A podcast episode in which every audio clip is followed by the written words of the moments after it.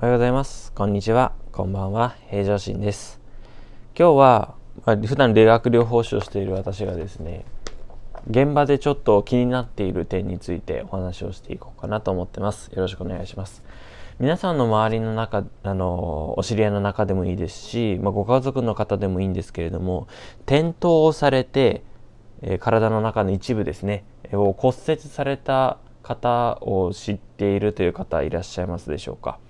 まあ、今日はちょっとこういうお話です。えー、転倒してですね、まあ、例えば太ももの骨を折ったりとか、すねの骨を折ったり、捻挫によって足首の骨を折ったりとか、手首を折ったりとか、いろいろ、え、骨折で日々ですね、うちの病院にも、え、いらっしゃるんですけれども、これっていろんな要因、原因が考えられるんですね。例えば加齢によって足元がふらつくとか、えー、あるんですけれども、その中の一つで住環境。いわゆる家の環境っていうのもあります。えー、今はですね家の環境といえばバリアフリーだったりとか、えー、住宅改修っていってまあリフォームみたいな感じですよね。今まではその段差がこういろんなところにあったりとか、えー、上がりかまちって言って玄関から入玄関っていうんですかねとから入って、え、実際自分の居住スペースに入るためにこう大きい段差があったりするんですよね。そういうこうご高齢の方々っていうのはそういうこう自分の自宅ですね。自分の家の住環境っていうのがもうほんと個人差ありますね、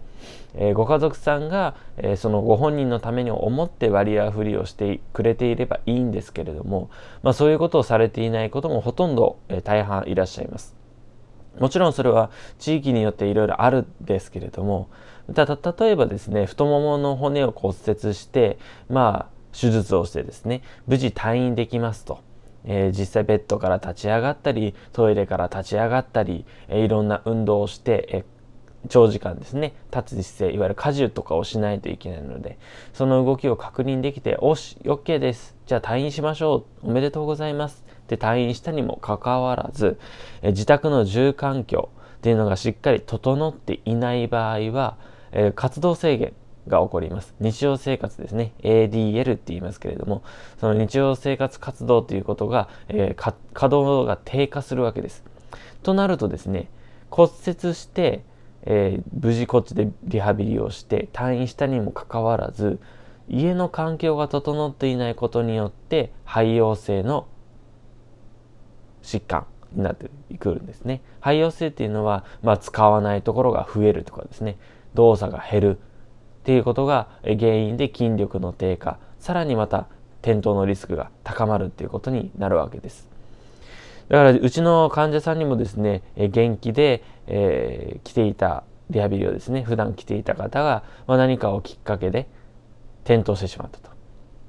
もちろんその時は痛みを伴いますので、まあ、それによってこうそのケアも必要なんですけれども徐々にですね元気になっていって無事退院されてよし、このままじゃあ外来で様子を見ていきましょうって言うと、なかなか元気にならないんですよね。それなぜかって聞いてみると、今までできていた動作ができないとかっていうのは、動作的、いわゆる自分の身体的動作。例えば肘を曲げるにしろ、しゃがみ込むにしろ、そういうのは特にあの回復して問題ないと。しかし、今までできていた動作が住環境家の環境の影響でできなくなっているっていうことをしっかりと評価していかないといけないんですね。それはもちろん問診も必要なんですけれどもえ中には実際自宅の方に出向いてですねえいろんな計測をしていくっていうことも必要があります。もちろんそれは病院単位で全然できるところとできないところもありますし、えー、ご家族さんのサポートも必要だし、プラス、えー、各種サービスっていうのが必要になってくるわけです。じゃあ、限られた環境、時間の中で何が必要かっていうと、まずは転倒しないような体づくりっていうのが大事になるんですけど、なかなかそれは皆さんできないです。なぜかというと、うちの病院、まあ、他の病院でもな何でもそうですが、痛みだったり症状が出ないと病院に来ないからですね。なので、えー、こういうこう音声の媒体だったりとか、えー、動画とかをうまく使って予防医学っていうところに皆さん関心を持っていただきたいんですね。でもどうしても予防医学ってなると予防なので、まあ、あらかじめ防ぐって書きますよね。だからあらかじめっていうのはことが起きる前なのでなかなかモチベーションだったりとか、え耳に届きにくいっていうのが現状なんです。だから、まあ、簡単なところからって自分なりにですね、私平常心も、まあ、試行錯誤しながら日々、え情報発信してるんですけれども、なかなかこう患者さんの目の前にしてもですね、え今目の前に起きている自分の痛いところにフォーカスする。目を向けるってことは本当にできているっていうかややるなるんですけれどもじゃあなぜそういうふうになったのかってことになると、まあ、生活に戻らないといけないっていうところも観点もありましてなかなか、えー、意識が薄いというか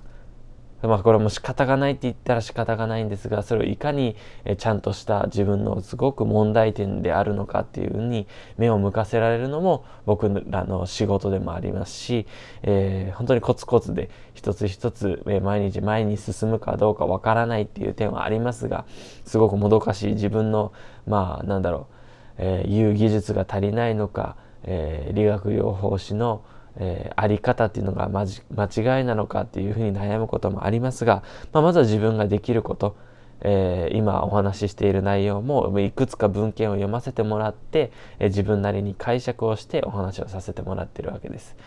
だから今のうちにですね、え、これを聞いている方々は本当にそういうあことがあるんだなっていうふうに頭の片隅にでも置いてていただいてあじゃあ少しでも対策しようかなって思っていただける人がいるのであれば、えー、その、えー、気持ちをですね、え具現化いわゆる体、え現実にアクションを起こしていただきたいので、私の YouTube チャンネル、検体更新というところでは、ほんとすぐできる、道具もいらないストレッチの方法とかも日々アップしておりますし、このラジオでもいろんな皆さんにためになる情報を分かりやすく伝えることを心がけて配信しておりますので、ぜひ、えー、応援の方よろしくお願いいたします。もうコツコツとやっていきますので、これからもよろしくお願いいたします。今日はですね、えー、転倒、っていうのが、まあ、自分のこう身体的状況ももちろんそうですけど住環境家の環境によっても、えー、影響が及ばされるっていうことでお話をさせてもらいました、えー、以上で内容を終わらさせていただきます。ご清聴ありがとうございました。それではまたお会いしましょう。